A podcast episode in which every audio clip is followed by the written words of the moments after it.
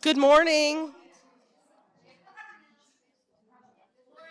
Good morning, ladies. Thank you so much for coming. I am so excited to have all of you here this morning.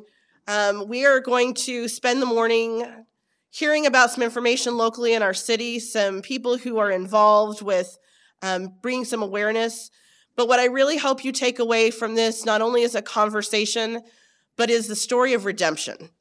And I think that, you know, we get into hearing about the sin in our world, and we know that there's sin, and we all carry this sin. Um, in fact, you'll see there's chains on the table. When we started planning this event, Abby Bevan, who couldn't be here today, um, Abby said, You know, I envision chains, and sin is like a chain that we carry around, and sometimes it's heavy and we lug it around with us, and sometimes we're able to break that chain and I think the only way we can do that is through Jesus. So I'm so thankful you're here today. Um, this was a passion of mine. Uh, about two and a half years ago, I was introduced with my friend Teresa to Raise My Head. And Tanza Bauer told us about Raise My Head, and we heard about the story of a sunflower. Teresa and I thought sunflowers were pretty as table decorations, and we liked them. And I've always thought that a, a sunflower represented something that was strong enough to stand up even in hard times. But what Tanza told us was that Raise My Head chose sunflowers because it's even stronger than that. You see, in a sunflower, no matter how heavy it is, it looks up. Doesn't need to have anything holding it except looking up. And when we look up, we see God.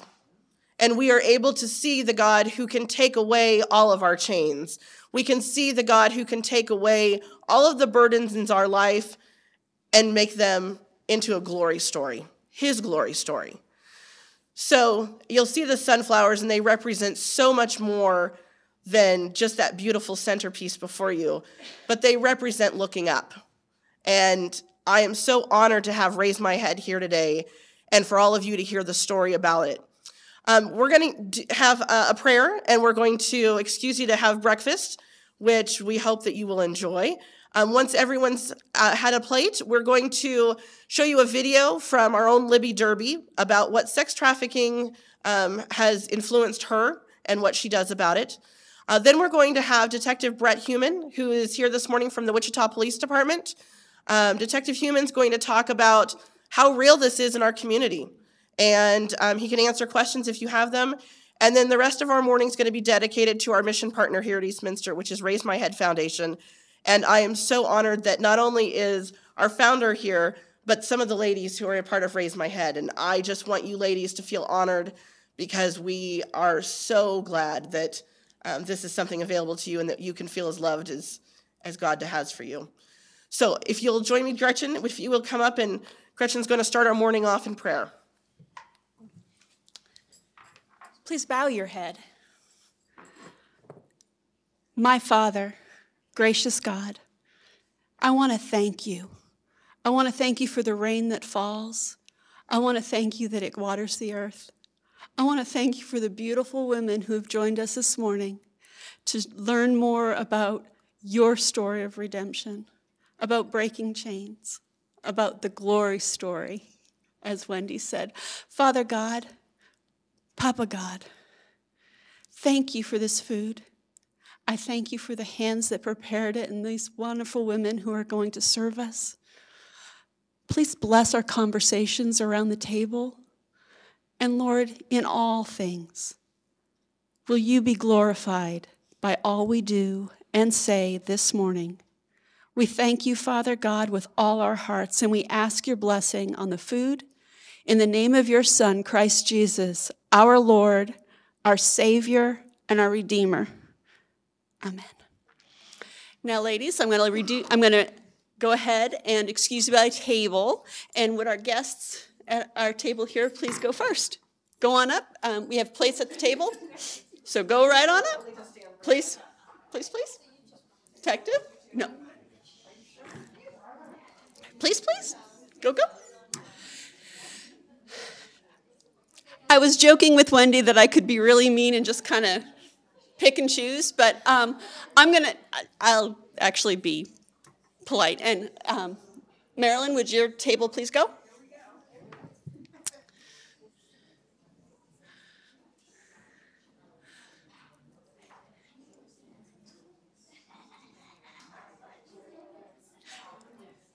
Sue, I'll let your table follow. And then we're going to go. Jamie, I apologize. I'm going to actually go around this way. So, um, so in a little bit, if, you, if y'all would like to follow along. Are you sure I can't get you?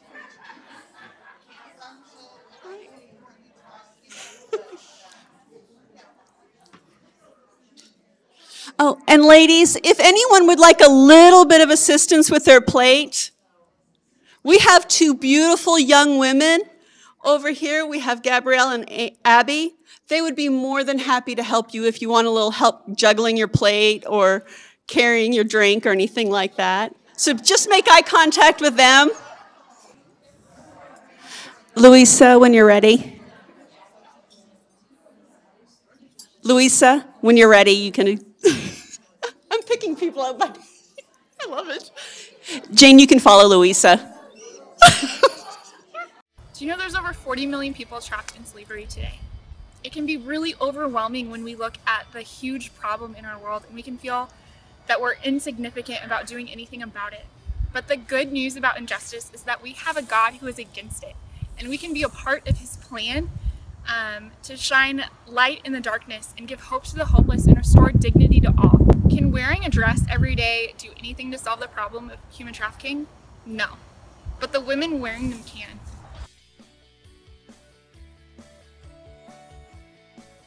So every day I put on a dress um, instead of jeans. I'm reminded to pray for them. Um, I'm reminded to tell others about them and to encourage others to be a part of the movement that sets them free.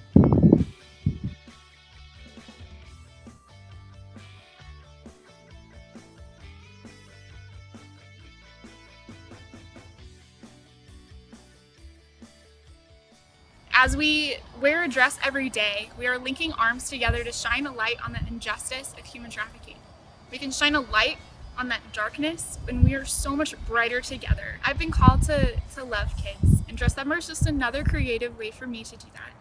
Jesus made kids a really big deal. Um, when we welcome them, we welcome Him. When we love a kid, we are showing them who Jesus is and how much He loves them. There's so many children trapped um, in bonded labor and sex trafficking and even cyber sex trafficking. And when we show up for them, when we say enough is enough, when we raise awareness, when we raise money, we're showing them the love of Jesus. We're showing them that they have worth and dignity. Together, we can shine a light on the darkness of injustice. We can link arms together, and that's the body of Jesus coming together um, to rescue those who are trapped in slavery, offering them the freedom that we find in Jesus.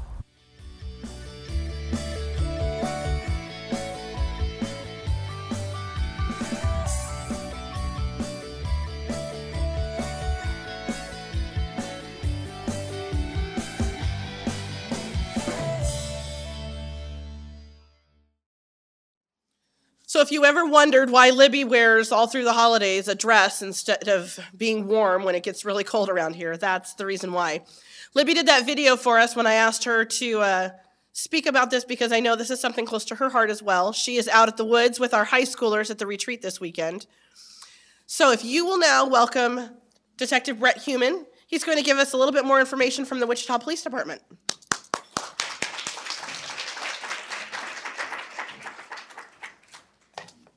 My name is Brent Human. Uh, like you said, I'm a detective with Wichita Police Department. Um, in July, I will have been a cop for 18 years here in Wichita. Um, with the last six, um, the last six have been in the exploited missing child unit as a detective. Uh, I was promoted in 2012 and went almost immediately to um, EMCU, where we investigate all cases of physical and sexual abuse um, in Wichita, all Sedgwick County Sheriff's Department cases, and we deal with a lot of the smaller agencies um, in the in the county. Um, I believe last year, um, I know our our physical and sex abuse cases went up by, I think, 11%. Um, So we deal with anywhere from 22 to 2,500 cases a year um, that's spread out between 11 detectives. Um, We also have our Internet Crimes Against Children unit, which uh, covers the entire state of Kansas. In 2012, um, the Kansas legislature um, recognized there was a problem. Um, There were a lot of groups that had advocated for um, a lot of changes in the state with how we deal with uh, sex trafficking, labor trafficking, and a crime that used to be called prostitution and pimping. In 2012, the state changed the wording um, due to um, kind of the negative connotations that people think of when they hear prostitution, especially when they hear of juveniles. Um, in the, in the state, we don't have child prostitutes. Other states still have child prostitution type wording. Um, but we took that completely out of the language to help kind of change the perception of what we are um, working with and the victims of these crimes. In uh, 2013, I think, is when I first started tracking the numbers for Wichita. Um, we had roughly 25 cases of juvenile sex trafficking in the state, or in, in Sedgwick County. Um, and for the juvenile sex trafficking, I know a lot of people, even the ones that I deal with and try and explain the law to as I'm arresting them and charging them, they think that they have to force somebody um, to have sex for money. Um, in fact, we, I was at a plea hearing yesterday on a guy that I charged from last June. He, up until uh, Thursday night, was arguing that he didn't do anything wrong because these girls were doing it themselves. He was just there and he was nice enough to take some of their money from them. Um, his attorney, um, I think, kind of talked some sense into him, along with his mom, who also didn't think he did anything wrong, but she didn't want to see him spend the next 50 years in prison. So he took a plea deal, and I think he's looking at about 20 years. Um, but his hangup was he didn't do anything wrong. He, you know, they were going to do it themselves, so why couldn't he profit off of it? For adults, we have to prove force, fraud, or coercion to charge them with human trafficking uh, in the state and at the federal level. For juveniles, I don't have to prove that. I don't have to prove that there was any force. I don't have to prove that even that they knew they were under 18. All I have to prove is that they somehow benefited in any way from someone having sex for money or anything of value, which has made my job significantly easier. Um, but with some of the changes that the federal, uh, that Congress has passed, it has also made it more difficult. Uh, with some of the uh, changes in the last almost 20 years that I've seen, uh, when I first started, I worked uh, the south side of Wichita, uh, which some of you may know. Uh, North Broadway, South Broadway are prime corridors for street level prostitution. Um, that's pretty much gone away. Almost everything we do is online. And we had what was the probably biggest trafficking site in the world, uh, which was Backpage.com, was shut down in April of last year. Uh, the federal government finally got sick of what they were doing and profiting off of women and children, and the FBI and Department of Justice actually seized their entire website and charged the CEO and someone else, uh, one of the other founders of it. When that happened, um, there was a lot of excitement. People were very happy that these guys were finally brought to justice and that uh, their website was shut down. I had some concerns with it because I knew I could very easily go to one single website and find any girl that I was looking for because I knew who they were, I knew how they were posting, and it made my job easy. And Backpage, uh, being a horrible, horrible organization, knew that if they cooperated with law enforcement, that there would be less likelihood of them getting charged, and they could come in and say, "Look what we do, we help." Now I have over 15 different websites I have to deal with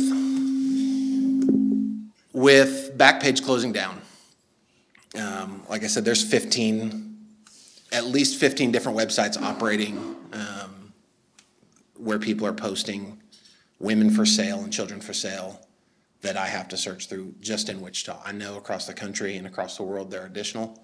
Um, but with the sex trafficking um, bills that Congress passed last year that closed Backpage down, um, all of these websites are now overseas. And these websites do not have to cooperate with U.S. law enforcement. There are some of them that, you know, are very blunt about they will not cooperate with U.S. law enforcement, and um, they are a pain to deal with. There are others that say that uh, they do not deal with uh, juvenile sex traffickers, they don't tolerate pedophiles, and they will cooperate, uh, which is nice because they're some of the bigger ones we deal with in the area. I can send them an email, and within about a week, they will send me every bit of information that they have on whoever posted the ad without any need for a search warrant, subpoena, or anything else because they're based in Hong Kong or they're based in the Netherlands. So, some of the other things um, that, that we work with here is um, I hear pretty regularly that Wichita is in the top 10 in the country for sex trafficking. Wichita does have a problem. Every community in this country does have a problem. We do not hold a candle to the east and west coast. Uh, there is an organization called the Polaris Project that tracks um, sex trafficking reports across the country, where they take local law enforcement reports and they also run a tip line for sex trafficking that they send uh, us out the information. And they do kind of a heat map of the country. And if you look at California down the coast, it is bright red. All of the east coast, basically from the Mississippi River east, is pretty bright red. Um, and then you can look at Kansas, and we've got a dot over Wichita, we've got a dot over Junction City, Kansas City, Topeka, and you can kind of follow it down through Oklahoma and Texas. Um, that is where our problem comes in. We have the same system that drug traffickers use, is the same system that our sex traffickers use. Uh, they will travel I 70 and they'll travel I 35. So there are um, programs that I use where I can track throughout the country. Um, if someone posts here, I can go back and historically look at uh, where else they've posted. There are a couple of different organizations that use web crawler software where they actually catalog and store these images, these, these ads, um, which helps since the companies or the, the websites themselves don't have to help us anymore. And I can watch them go from Kansas City to Topeka to Wichita to Oklahoma City, Dallas, Houston, San Antonio, and back. Um, the the area that we that we live in, um, some kind sometimes called an originating uh, state, unoriginating, where we don't have, uh, we're not like Las Vegas, we're not like New York, where people are going there to traffic kids. We have local kids going to those other areas. Um, a large majority of the victims I deal with are coming out of the state foster care system. And that is not a knock against the foster care system. Um, I think the whole system is broke personally. But um, I work in my office with DCF, with St. Francis Community Services, with other organizations. They're trying. They're, they're doing the best they can with the system and the rules we have. Um, but when we have kids who have a history of sex abuse, have a history of physical abuse, have a history of neglect, those are the vulnerable kids. They get placed into an overwhelmed foster care system, and it is easy pickings for um, a trafficker who knows what they're looking for. The traffickers we're dealing with are not the ones we see Facebook posts on and Twitter posts of they're snatching kids out of the Walmart. Um, we've had two posts this week that I get emails on every day about uh, the 21st of May's Walmart is now a hub for sex trafficking. It didn't happen. Um, it's been shared, I think, 10,000 times between the two of them now. Um, there was never a police report made. There was never a report made to Walmart. Um, I've contacted, I've contacted them. It just, it never happened. Um, I don't have a single report in the last six years of a kid being snatched out of a Kohl's, Walmart, Target, Towne West, Towne East. Um, I can tell you, it is much easier than having to go physically kidnap a kid. Um, with the amount of technology that we allow our kids have to have at their access and at their fingertips with absolutely no parental supervision. Um, even kids who have a two-parent home, who have very attentive parents, we are putting the world in their fingertips with their phones and their tablets and their access to computers. Almost every case I deal with starts on Facebook. Almost every case I deal with starts on social media Snapchat, Facebook, Twitter, um, where we have kids who have their phone all day, every day, and can talk to anyone in the world that they want to. Facebook, I believe, still has a limit of 5,000 friends that you can you can have, and most of the kids I deal with are 4,500 to 5,000 friends. These are people they've never never met in person. They don't know anything about other than they hit accept when someone sent them a friend's request. When we are allowing that, we are allowing someone to access a kid who may have mental health issues, they may have esteem issues, where we have a very, very manipulative, very charismatic person telling them how beautiful they are, how how much they can take care of them, how much they want to be with them. And I have seen it within a matter of 48 hours from a friend's, ex- a friend's request being accepted to a girl sneaking out of her house to go meet this guy, knowing nothing about him other than what he has told her. And this is the same way our um, pedophiles are looking for child porn or looking for other child sex victims. They're using the exact same thing and they are just as good. But social media is the biggest recruiting tool we have to get these girls. And I say girls because out of the, I think 300 cases roughly now that we've had, I think I've had two that have been boys. I don't think that um, we've only had two male victims in Sedgwick County in the last six years, but it's a underreported statistic for sex abuse, which tells me it's an underreported statistic for trafficking. Um, I know it's out there, it's just not being reported, and I don't have an answer on how to try and find them. I don't have an answer on how to try and stop it. Um, when I talk to parent groups, um, in our internet crimes, detectives talk to parent groups. The biggest piece of advice we can give them is monitor your kids' social media. And uh, my wife is an internet crimes detective, and she gives uh, the same presentation I do sometimes. And um, we hear parents tell us, you know, they want to give their kid privacy, they want to treat them like an adult. And I don't agree with that. Your kid can be the best kid, straight A student, completely honest with you, doesn't hide anything, and they can become a victim of somebody. Maybe not trafficking, but they can they can be manipulated into um, other things to become a victim. So for anyone who does have kids, um, especially teenagers, monitor their social media, check them. Um, we actually have a written contract that we do with our kids uh, for any of for them when they get to the age where they can have tablets or cell phones, where we explain to them that that's that's our property and we'll look at it when we want to. Um, these are things that are acceptable. These are things that not that are not. You won't have your phone in your bedroom. You won't have a tablet in your bedroom, uh, especially with the door closed, and um, you don't accept friends' requests or talk to people you don't know and that we don't approve of. So, when it comes to to trafficking, um, the some of the other myths that myths that we see Um, and they're well intentioned. I know. I, I know Homeland Security, um, Department of Homeland Security, has a campaign called the Blue Campaign.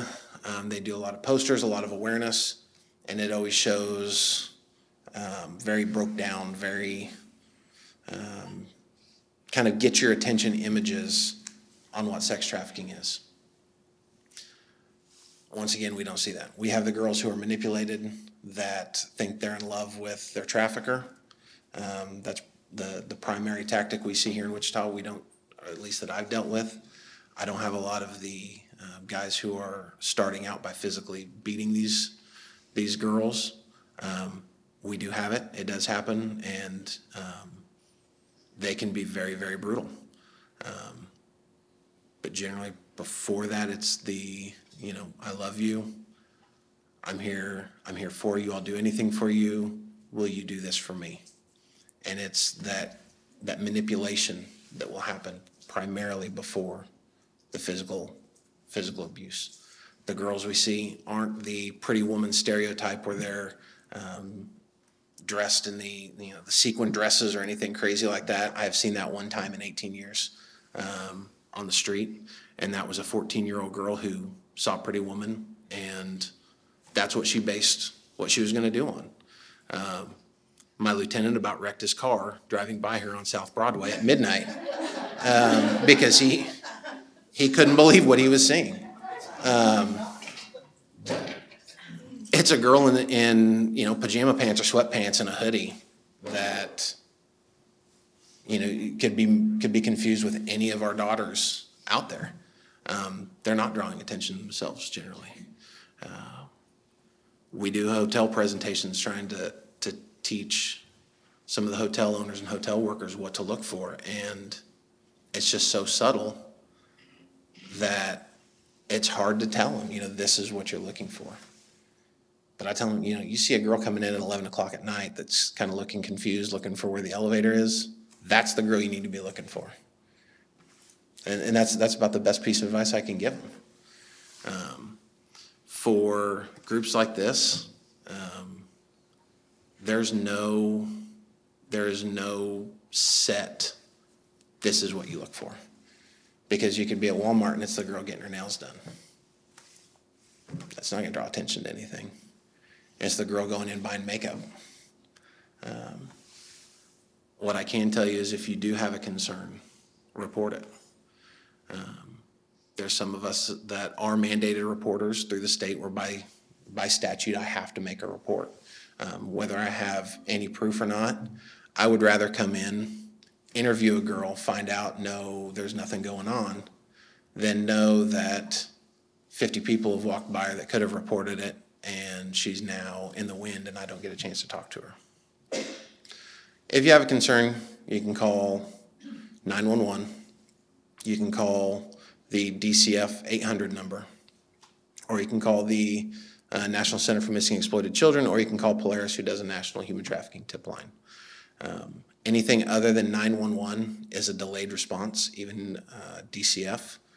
Um, they say that they have like a four hour turnaround uh, But if you call at two o'clock in the afternoon, I'm not going to get that report until uh, probably 10 o'clock the next morning, if then. Um, So if you have concerns, 911 is the best.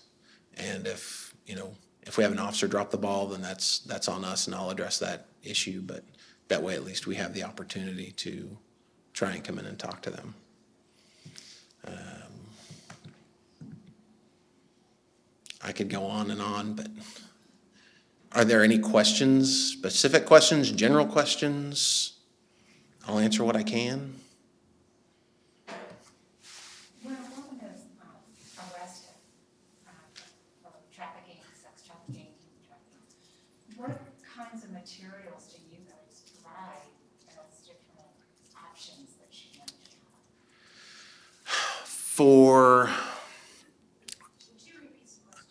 she asked when we arrest a woman for prostitution, um, which, like I said earlier, we don't, and you know, we don't, we don't have that statute, we don't have that city ordinance anymore. It's now called unlawful sale of sexual relations. Um, several years ago, there was a program called Project Butterfly. I think that's still going. I can't tell you for sure because I've been out of that portion of it for quite some time.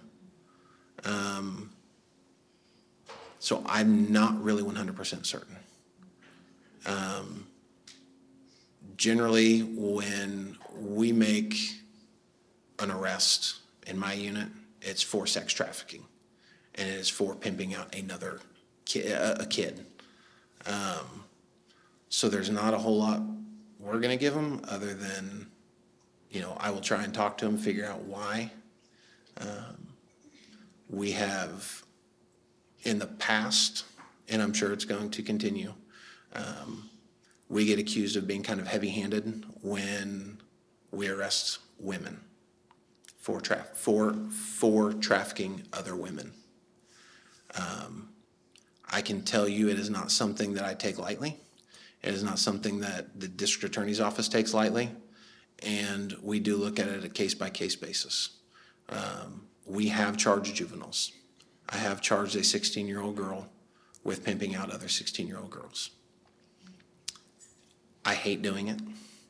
Um, and what we do is we look at a tota- totality of the circumstances um, and look at what has been done to help that kid in the past.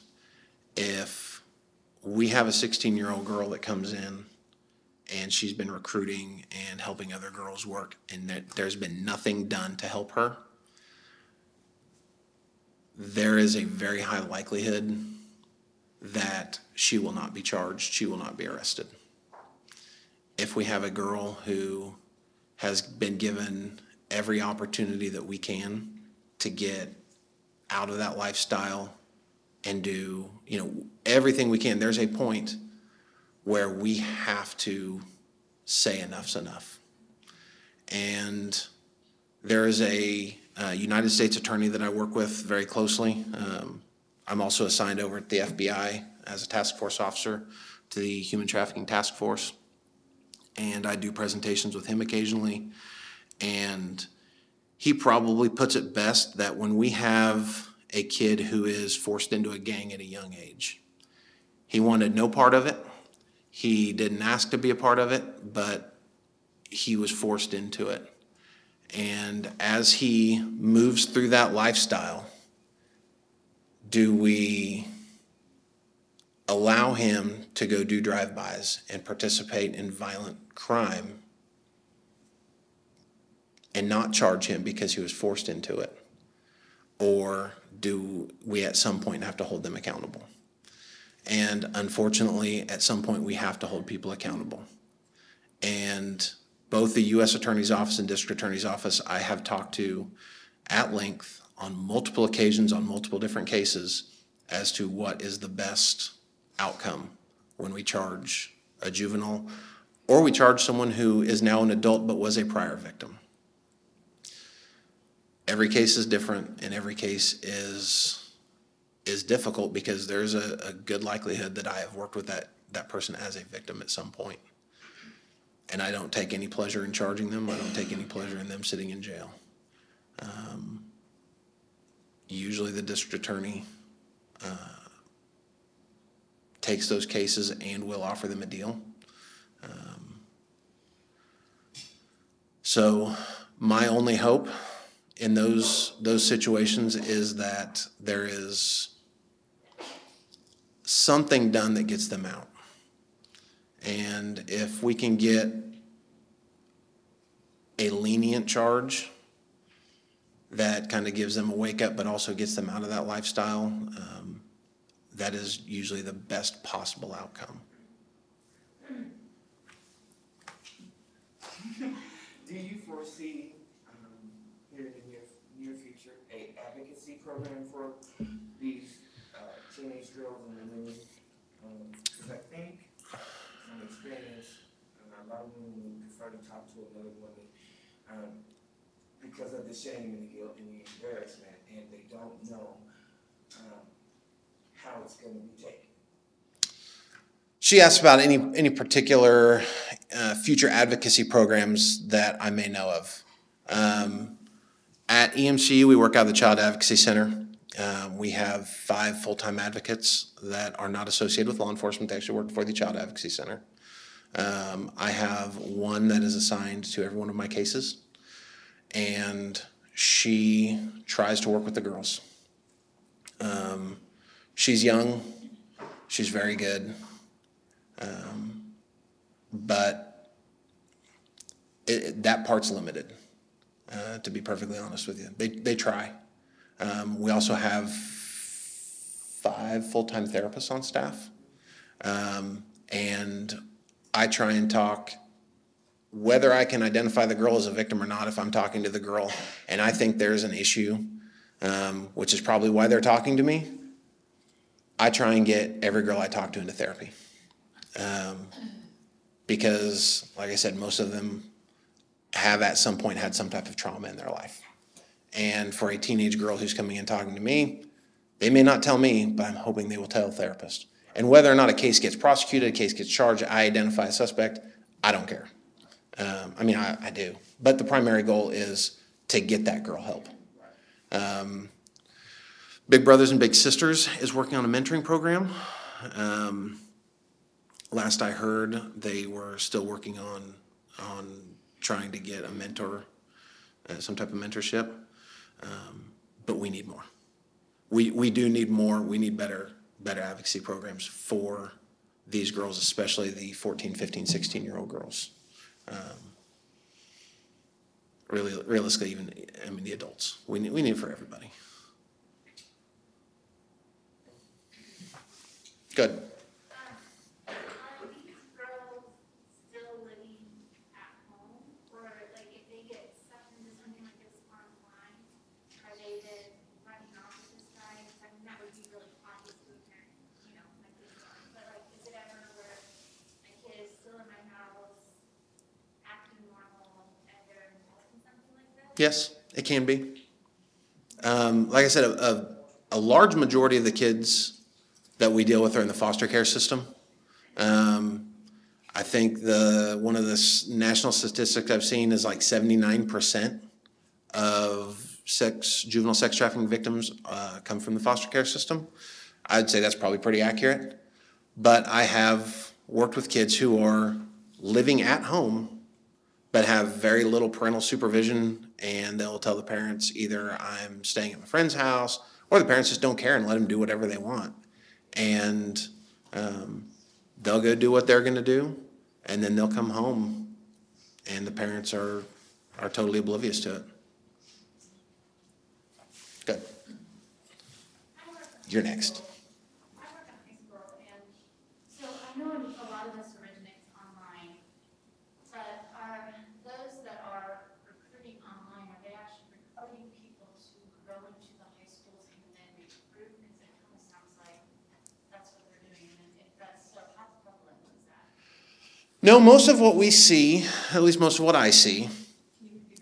Oh, she was asking if we have people that are recruiting other people to go into the high schools to recruit kids. Um, most of the recruiting I see online is um, guys who kind of take the shotgun approach. Uh, we got a guy that's um, now in federal prison that we did a warrant on his Facebook. And in like a two week period, we identified over 70 women that he had tried to recruit. And it was, he didn't care. I mean, he, like I said, he took the shotgun approach where he was going to become friends with as many women as possible and ask each and every one of them if they would be willing to work for him. And he is one of them that within 48 hours had people agreeing to meet him. He also had women who were obviously saying, you know, no and not being quite so polite, telling him to leave them alone. But most of what we see is the direct recruiting. Um, if we have the recruiting for in the high schools, um, it would be more of kind of an in-person um, recruiting for my boyfriend type thing, where girls are trying to get their their friends. We see that more, like I said, in the foster care system, either at juvenile detention or group homes or or things like that, where we're getting that kind of direct in-person recruiting.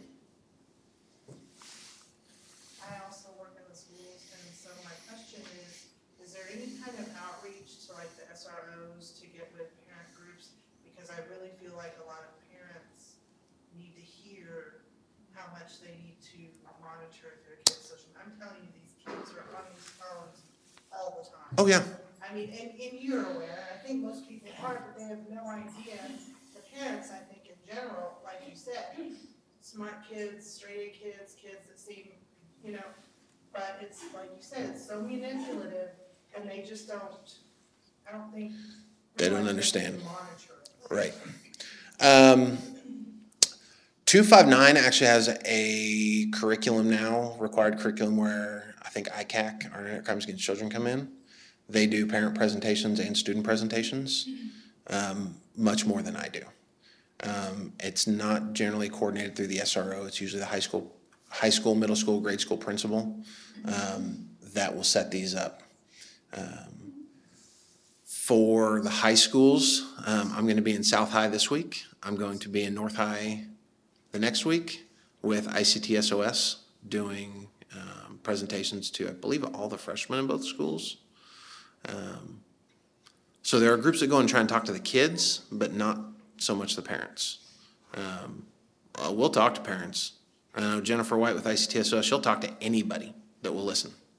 Um, so if, if there's a, a specific, specific request from a school to her, which is usually where I come in and help her also, um, or directly to us, we'll talk to whoever, um, to try and at least get awareness for parents on what they need to look for.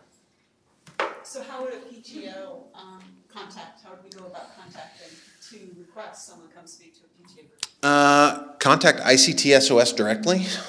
Um, Jennifer White is the founder, and she responds to all the emails, all the phone calls. And she has a full-time staff. She's a nonprofit that works out of our building, but she has a full-time staff of her own that does nothing but education um, and presentations. So is there such a recovery program for the trafficker? The person that is out soliciting? Is there, I mean, once they are in prison, is it in release? Do they go back into it, or is there some kind of program that kind of rebuilds them? Um, that would be a program in prison, and those are few and far between. Very few? Very few. I mean, and, and they're going to be any just general prison rehabilitation programs, and prisons, like everything else, are funded by government money, and they're going to cut whatever they can. And there's not a lot of rehabilitation going on in prison.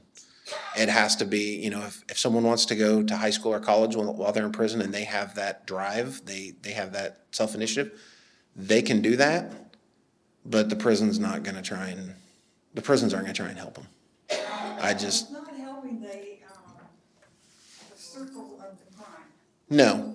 The only thing that's helping the circle of the crime is that these guys are getting significant prison sentences. Um, since January 1st, we've had one guy sentenced to just under 50 years in prison.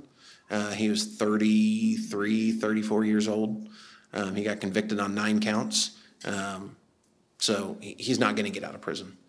Um, the guy that took a plea deal yesterday on two counts, he's looking at anywhere from 12 to 55 years in prison. Um, he's 22 years old. So when he gets out, um, you know, he may be 33, 34, 35 years old. Um, I, I don't think prison's going to do much for him. He, he would have to go through and have the initiative to try and find um, either a sex offender type program, something, a job program, and I just, I don't think that's happening much in prisons. They should have something. I would, I would love it if the prisons, Third thirty, that's nice. yeah, I, I would love it if the prisons had a job program, training program, therapy program, rehabilitation program for every inmate that went in there. They don't. They're underfunded, they're understaffed. It's, it's a, yeah, it's a lockup. It's just a, a warehouse to keep people out of society until their sentence is up and then they, then they, yeah, then they put them back and wonder why they reoffend. Go ahead. When you say monitor your child's social media, what kinds of things would you want a parent to look for? Um, anything and everything that's in there.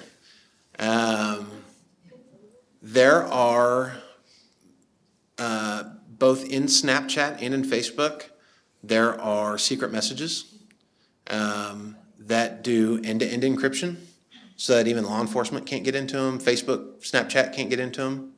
Um, so uh, they they go away after I believe 24 hours. Uh, but look at their messages, look at their friends, look at their comments to each other, look at the pictures they're posting.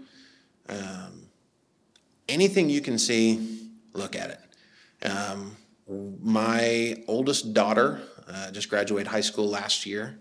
When we allowed her to have Facebook, um, the deal was you have to know every single person on there. And I want, if I go through and I ask you, how do you know this person?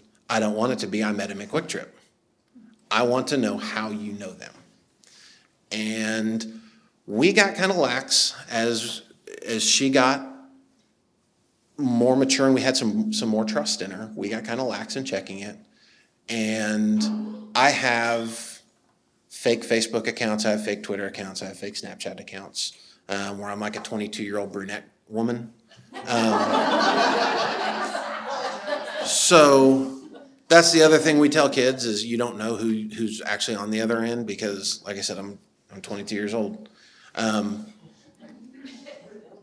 I looked through hers and she had like 700 friends. And what caused me to look through it was I saw a mutual friend. She popped up just as I was looking through um, some people. I was just kind of backtracking on a case, and I saw her picture pop up as a um, suggested friend or mutual friend or something.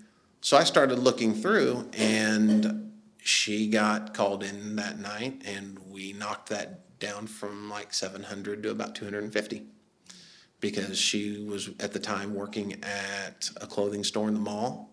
And it was, oh, I met him at work. I met him at work. I met him at work. Sure, you did. Delete him.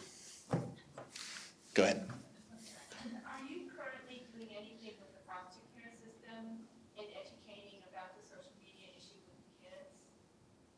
We try.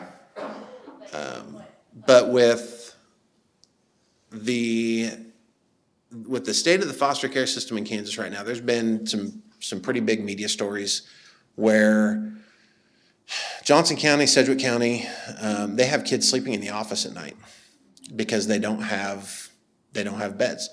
The state's foster care system is privatized, so they do St. Francis Community Services in this area, um, KVC in other parts of the the state, and But for instance, have you contacted St. Francis specifically to find out how something could be worked in education wise or not? We've tried. We've tried. Um, there's just I don't I, I don't think it's a lack of interest. I think it's a lack of time and, and things like that. For kids in the foster care system, who pays the forty-five dollars a month that has a phone? Uh, usually the, the, the state. Or the kids are getting their phones from friends and things like that. They can get a phone that is a Wi Fi only phone where it doesn't have actual phone service and download texting apps. So all they have to do is go somewhere that has free Wi Fi and they can message through Facebook, through TextNow, things like that. Yeah, so there's ways to get around. There's ways to get around it, yeah. I would think, I mean, how would the kids afford, you know, have a phone? There's a lot. There's a lot that do. They, I mean, the state system will pay for their phone. They get a certain amount of money each each month. Maybe we have one more question for Detective Human? Good. What's the best way that you've seen, the most effective therapy to really help the girls get out? Is it like a residential treatment for a couple of years? What, what's the best therapy to help them get out? It is going to be dependent on each individual kid. If we have, uh, there's a, a f- what is she 16 now, um, that I'm working with that we just picked up this week. Very smart girl, kind of easily influenced. Um, and we're trying to right now figure out what the best plan for her is. Um, it's not a kind of one pronged approach. It's we need therapy. In most cases, we need very intense therapy. We need drug treatment. We need uh, mentorship. We need um, basically a lot of people giving these kids a lot of attention because they need it. Especially they're coming from the foster care system, they don't have parent a, a parent figure. They don't have a, a, you know a, a structured family, so they need those people that are going to hold them accountable, that are going to have expectations, that are going to tell them when they do good, that tell them when they do bad, and just try and work with them. Um, and that's that's the biggest thing is we just need a, a lot of people surrounding these kids.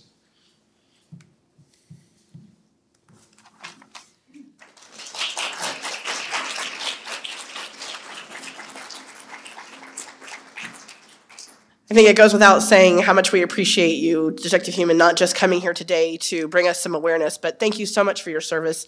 18 years in the Wichita Police Department, that's pretty amazing. So if we can give another big round of applause to Detective Human.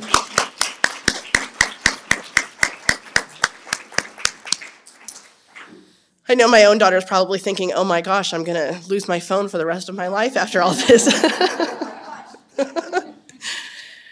so you're here because um, not just this subject, but also because um, Raise My Head Foundation is something that just suddenly was, it stirred a fire in me. I became very passionate about it. And so I am very honored to welcome Vicki Bond, who is the founder of Raise My Head Foundation, here today, who's going to tell us more about what they do.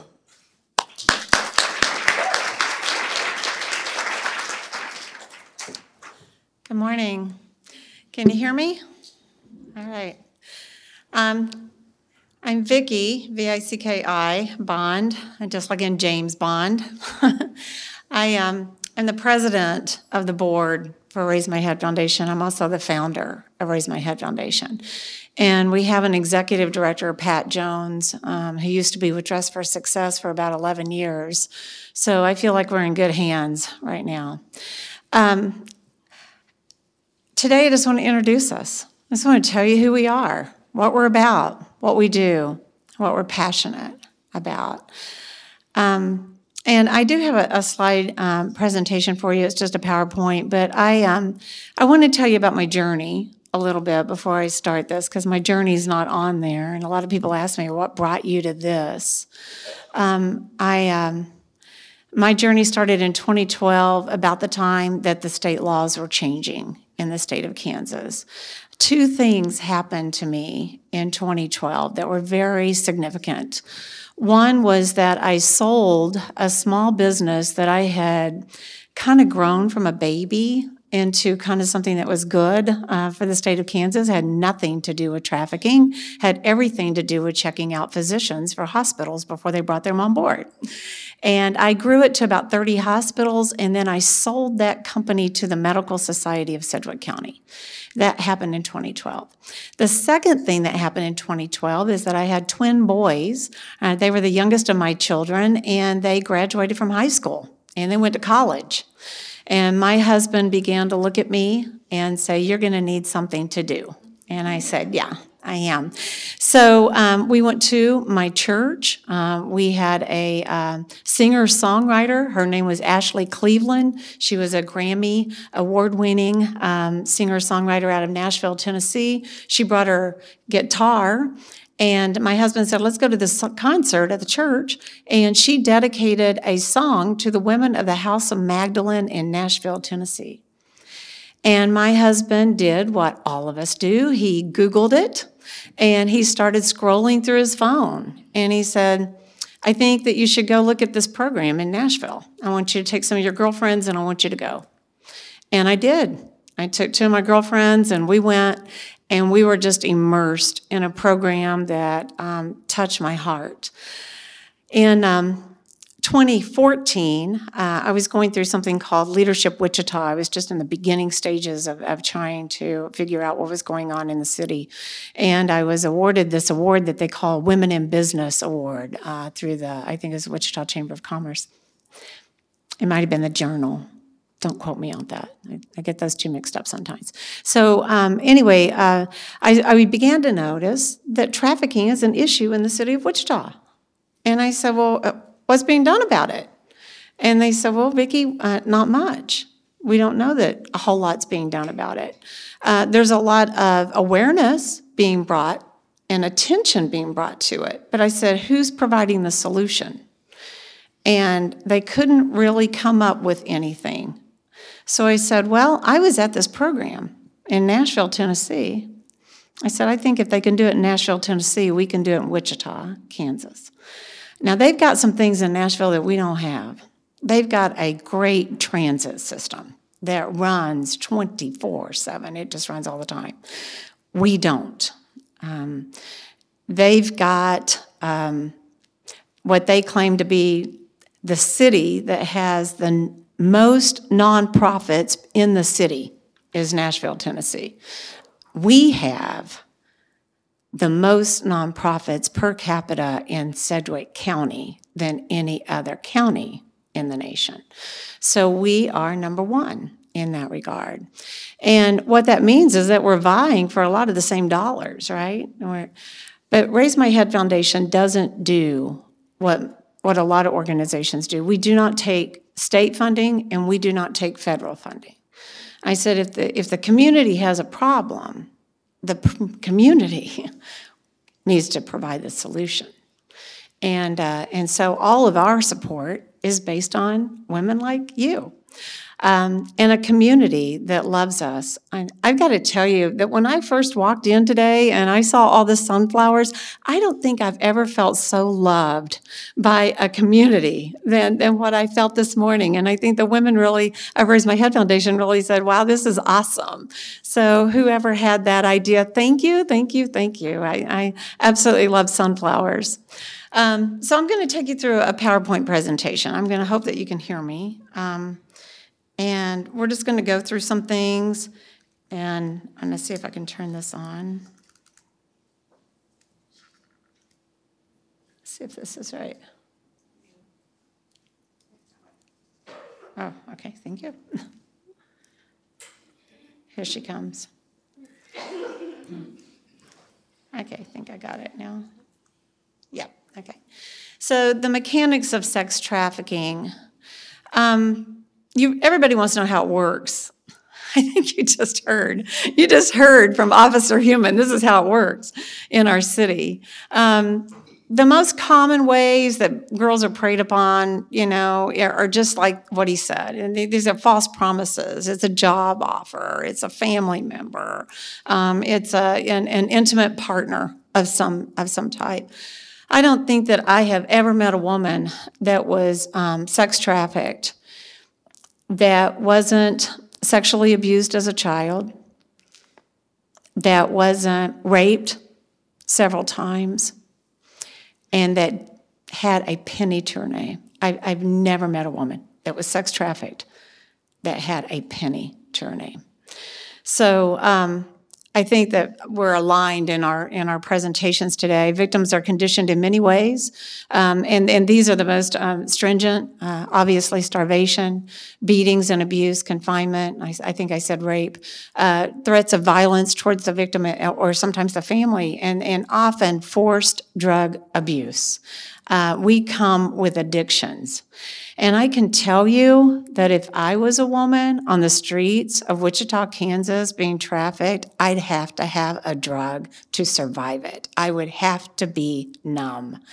And that's what's happened to these women. They, they are addicted. And a lot of times their traffickers is the supplier of the drug. So they are dependent on that. Not all sex trafficking is highly visible, and I think that Officer Human's just done a beautiful job of explaining how this works in our city, and for that I'm very grateful. We have never presented together, but I thought, what a beautiful thing. This is awesome. We should present together more often, I think. yeah, um, and I and I do think that you know uh, here we have unmarked brothels, you know, as, as someone being unsuspected, but I can tell you that you know our schools, women are you know, girls are trafficked in our schools uh, often, and uh, even our suburban neighborhoods. I, I love it whenever somebody goes, Vicki, that never happens in my neighborhood. And I go, yeah, it does. It really does. Uh, yeah, I live, I'm, I'm a suburbanite. I live in the suburbs, and uh, I can tell you it happens. It happens in every community. Um, victims face several barriers when they're trying to escape. Uh, there's confis- confis- confiscation of their documentation. And I, w- I just want to let you know how important that, those documents are to us. Our birth certificate, our social security card. Uh, we can't even open a bank account in the city of Wichita until we get those documents uh, supplied to a woman. And we've got women right now that are going through that, trying to get their bank account open. Uh, language barriers, often fear, limited knowledge, often lack of money. So here's some of the facts that I've been given and, and Officer Human has his own uh, facts. And I think that we're getting these from some of the same sources. Uh, approximately 27 million people a year trafficked worldwide for labor and sexual exploitation. And of these, 80% are female, 50% are children.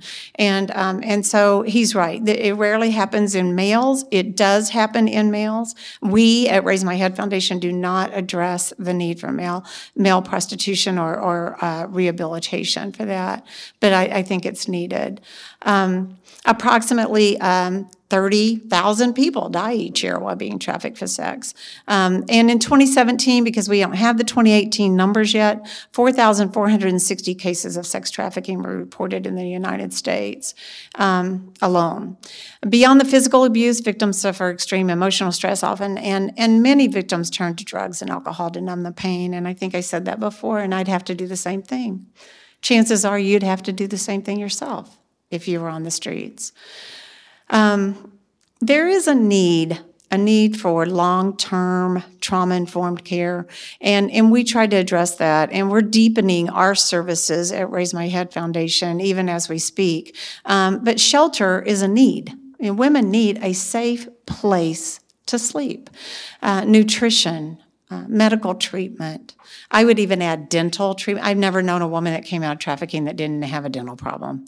Uh, psychological evaluations, obviously counseling and, and, drug and alcohol treatment, but also uh, education programs. Um, trauma informed care, um, codependency groups. Um, we're starting a lot of those ourselves. And um, this is how we can help. Raise My Head Foundation is here to provide women breaking free from sex trafficking a safe residence away from damaging influences where they can receive healing and restoration. And I can tell you the first thing that they need is a sanctuary, a safe place to lay their head at night. And you and I take that for granted. I take my bed at home for granted. These women don't take their bed for granted. These women are appreciative. I've never lived in an atmosphere of gratitude more than I have with Raise My Head Foundation. It's just a beautiful thing to see. Um, our vision, uh, we envision an impact on the greater Wichita community as a result of empowering women who have suffered abuse and have lost their identity and their voice. Um, that's our vision, and I think we live it. I honestly think we live this every day. Uh, our, and we hope that this impact on the community would be a greater awareness of the cultural role of these abuses. Um, and we have a movement towards justice and healing and reconciliation. We say we heal, we employ, employ and we empower women. That's what we do I Raise My Head. Uh, we've adopted the hashtag love is greater. Love is greater than our fears, these have been expressed by the women. Love is greater than broken communities. Love is greater than the shame imposed upon us by our traffickers. Love is greater than the violence we come from. And love is greater than all the forces that drive the women to the streets.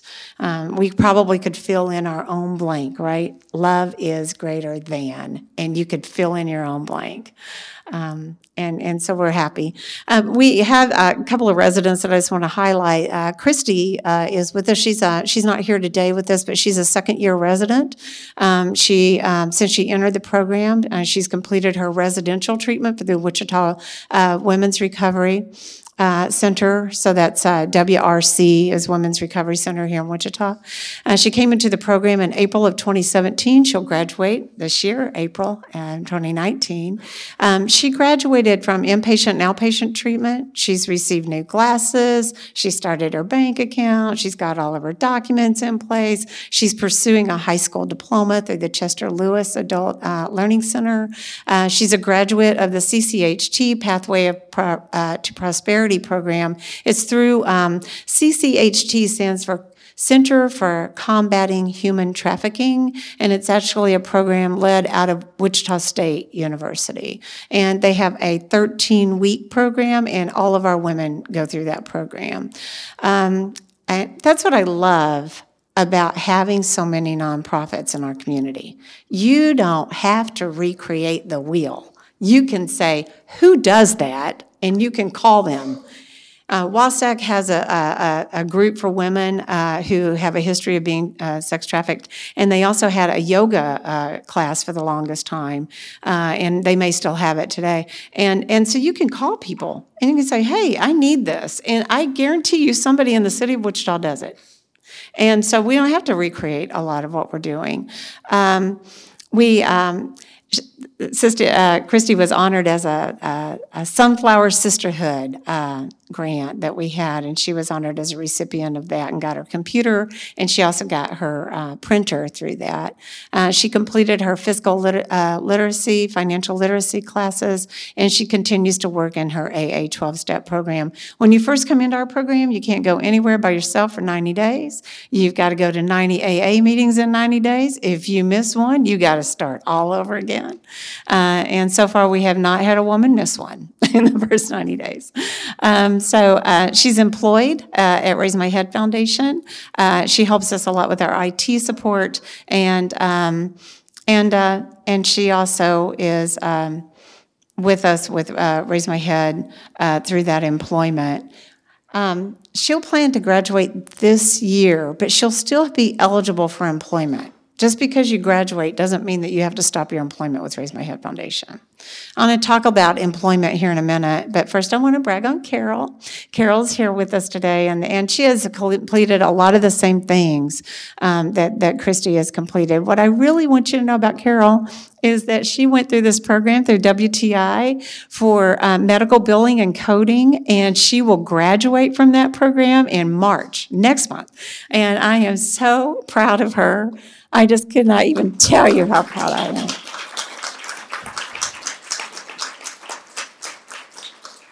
I, I tell you, um, these women, you know, they come to us, and, and, and this is what women tell me, and they ask me this all the time Vicki, Vicki, Vicki, will I be able to talk about God to these women?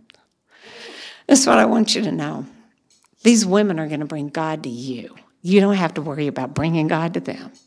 I find God every day, every single day that I'm with the women of Raise My Head Foundation. I, I, that's where I find him working the most. And he works in my heart, and I know he's working in theirs.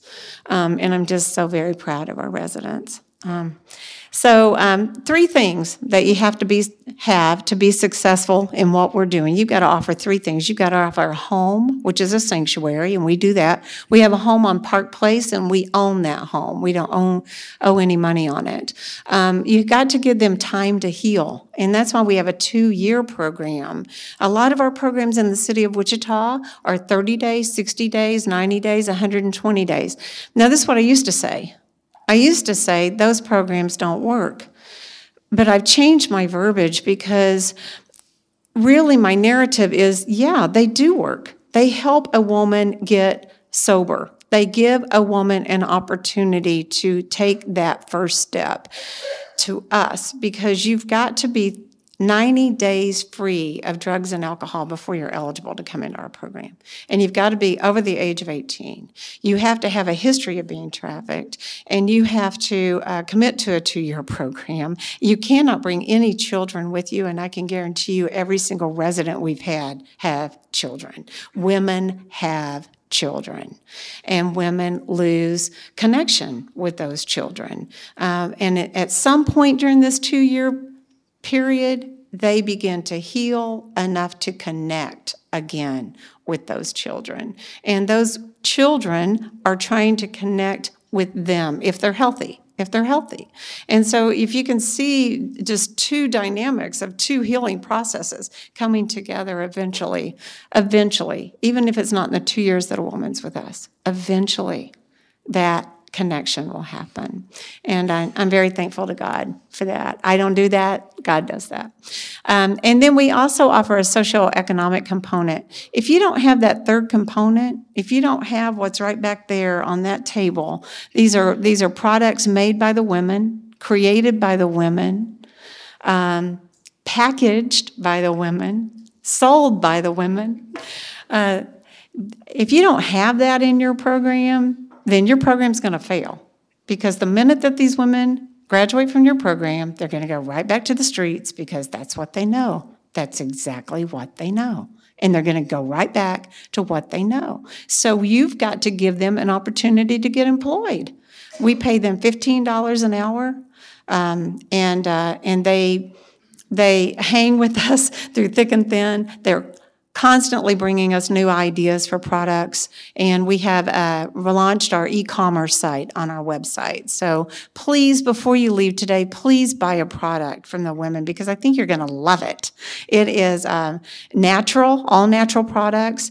Um, there are no preservatives added to our products. There's no water in our products. And when you add water to a product, you automatically have to add a preservative, right? Because it, it will mold over time.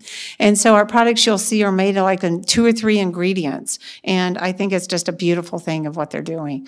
Um, we believe that there should be a sanctuary based on the idea of community for women on the streets who are ready to take this life of freedom and health. And we stand as a witness to the truth that in the end, love is more powerful than all the forces that drive a woman to the streets. Um, and like I said, if a community can allow this to happen, a community can make a difference in providing a solution and bring the women home. We read a book every Friday morning at community meeting. It's called Find Your Way Home, and it's 24 principles that uh, have been adopted um, by us and our sister uh, programs around the nation, and we read from it every single Friday. And when we get done with that book, we turn right around and start page one again, and we read right through it again. We rehearse it, and we rehearse it, and we rehearse it. So that is Raise My Head Foundation. If you would like to hear from one of the women, I don't make them talk. I, but I can tell you that a lot of people want to hear them talk because they want to hear from the women a whole lot more than they want to hear from me. So um, if, if there's anybody here that would want to talk, because I haven't asked them yet this morning, um, then I think that you could you'd be welcome to come to the podium.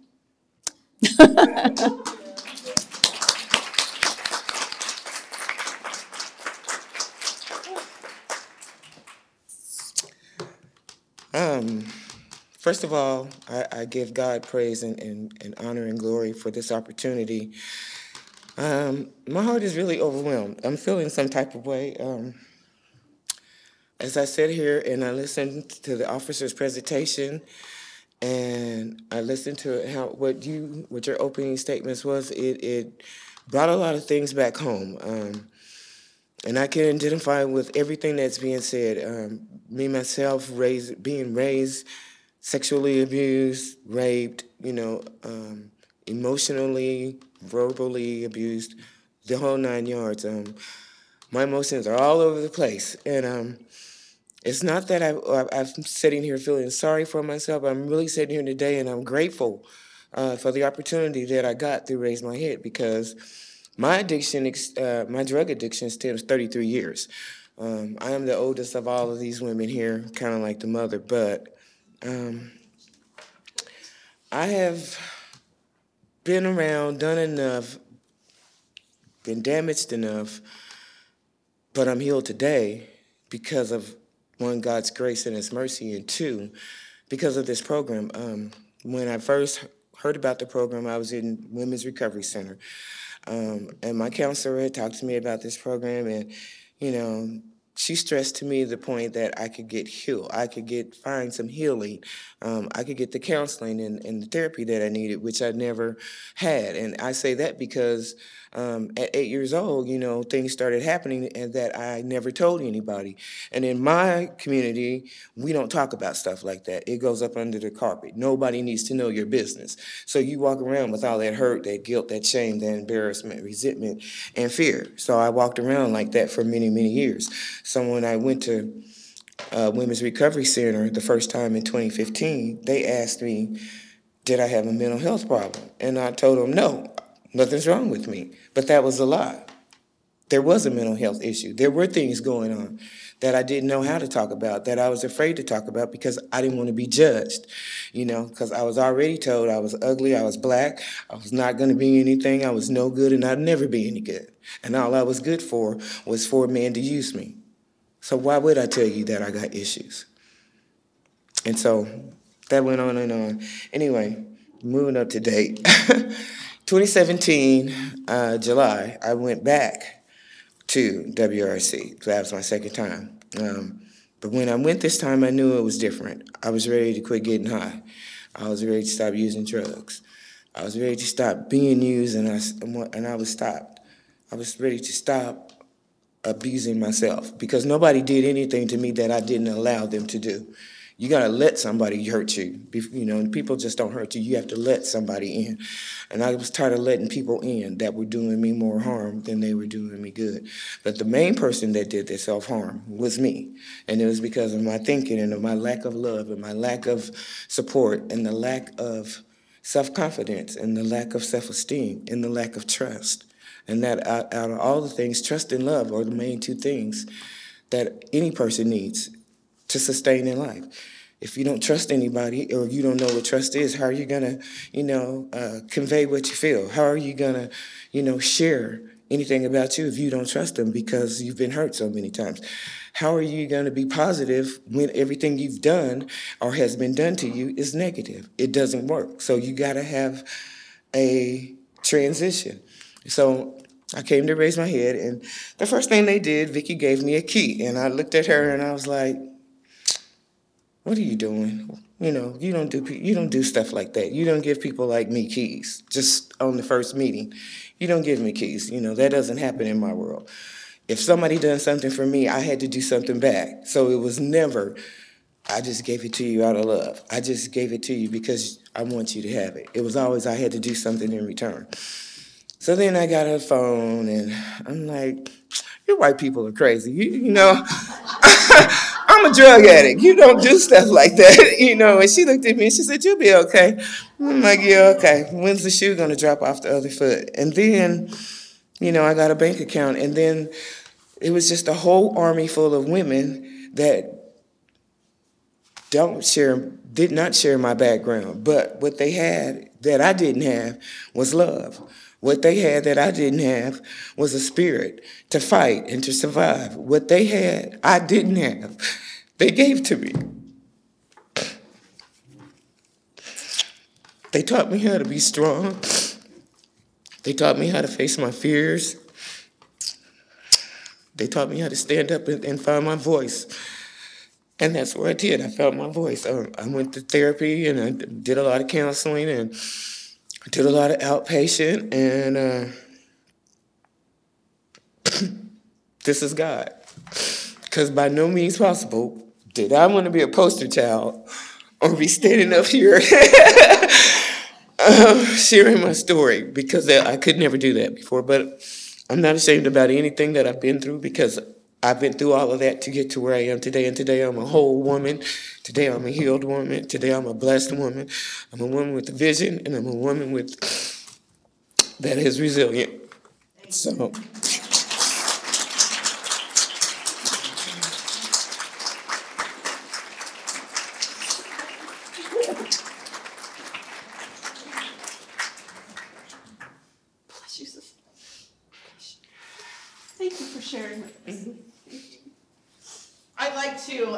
introduce the ladies that raised my head.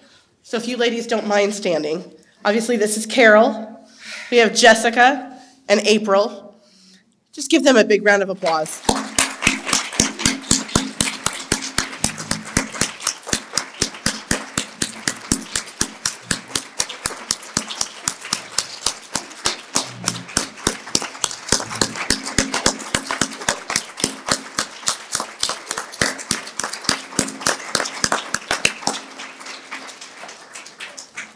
Ladies, you are strong, and love is greater. And we want you to leave today feeling loved and changed because you've changed us. We do not ever charge for events um, at Eastminster like this, and there's a reason. This is a mission partner that we feel passionate about. And they have brought the items, the bath items that they sell and they make um, in their homes that they live in. And um, this is an opportunity for you to bless them by supporting them. And the ladies are going to have these items back there. If you don't want a bath item, there's some t shirts and other ways that you can support. Or if you just want to give a donation, um, those are all ways that you can help. Um, and if you have other interests, Vicky's here and I'm sure would love to talk to you as well. I just want to let you guys know that um, I thank you for coming, for being interested to hear. Um, we didn't give a whole lot of information about what we were talking about on purpose because it was so much. How could you phrase it in something that got people's attention and made them want to come? I hope that you will take this information and continue to talk about it in your circle of friends. I hope that you will take this information to the people who have kids and you will talk to them about their kids, their phones, the social media. And I hope that we'll just help embrace the kids that we have here in this church. We have a lot of families here. And we have a lot of families who have got really good kids. But we know from Detective Human that really good kids are just as able to do really bad things. So thank you so much for coming today. Uh, please leave your dishes, we'll get all of those. Um, but please stop by the table, and if you just join me in a closing prayer. Father God, I thank you so much for your forgiveness. I thank you for the grace that you give us every day. I thank you for the love that you have for us, that you gave so much of yourself for sinful people like us. Lord, we all sin and we all have sin, and we all need to repent to know that we're stronger with you than without. Lord, I thank you for people like Vicky who have a vision to create a foundation, to rehabilitate women, to let them heal, to know that they're loved. I thank you for people like Detective Human who just want these kids to get out of this life. And God, I thank you for the women in this room who wanted to know more, who said yes and came. Thank you for providing us an opportunity to be different than we were this morning when we walked in. Lord, we thank you for all of the blessings that you give to us, and we take none of it for granted. We hope to honor you in all the things that we do as we go about our lives and share that blessing with others. In your name, amen. Thank you very much. One final thing I want to bring up is you do have a little flyer on your tables um, about the women's retreat. Westminster Woods holds a women's retreat this year. It's the first weekend in April. Uh, Gretchen and I, and uh, Teresa's here too, I know. Uh, we can tell you that this is probably one of the most fun weekends we have ever done last year. If you want to go, uh, please, there's information here about how to register. The kiosks out front have also got the registration forms as well. So please join us up at the woods. Thank you.